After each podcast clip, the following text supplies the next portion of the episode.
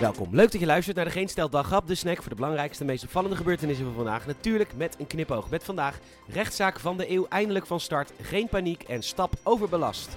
Mijn naam is Peter Bouwman. Dit is het nieuws van dinsdag 1 maart.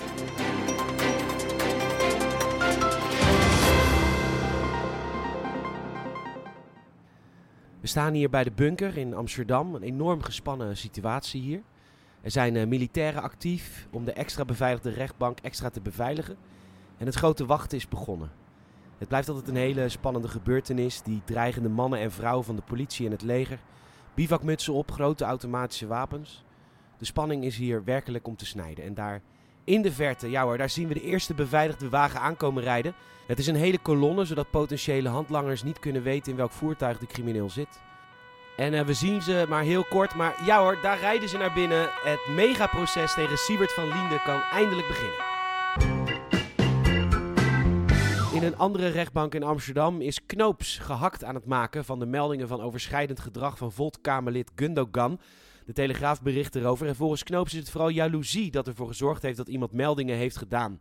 Hij stelt dat het onjuist is dat Gundogan niet wilde meewerken met het onderzoek, dat er onmogelijk 13 klachten kunnen zijn geweest en dat ze eerst waarschuwingen had moeten krijgen. Vraag is natuurlijk wel waarom Gundogan in hemelsnaam bij Volt wil blijven. Ze is een veel te uitgesproken niet-man om bij die huilie-huilie Gen Z-partij te blijven. En we kunnen prima nog een twintigste partij gebruiken hoor, kom er gezellig bij. De NS laat weten dat Oekraïnse vluchtelingen gratis met de trein kunnen reizen. Hun paspoort is het treinkaartje. Hebben ze al 60 uur vastgestaan voor de Poolse grens en dan gaan we ze ook nog de NS aandoen. Je gunt het geen vluchteling. U wilt uzelf leren kennen, hypnosecursussen volgen en een baan als vertrouwenspersoon ziet u ook wel zitten. Dit alles vanwege STAP, een budget van 1000 euro per Nederlander waarmee je allemaal cursussen kunt doen. De website is inmiddels overbelast en wij kunnen niet wachten om straks allemaal mensen op straat te zien rondrennen als kip, koe of minister.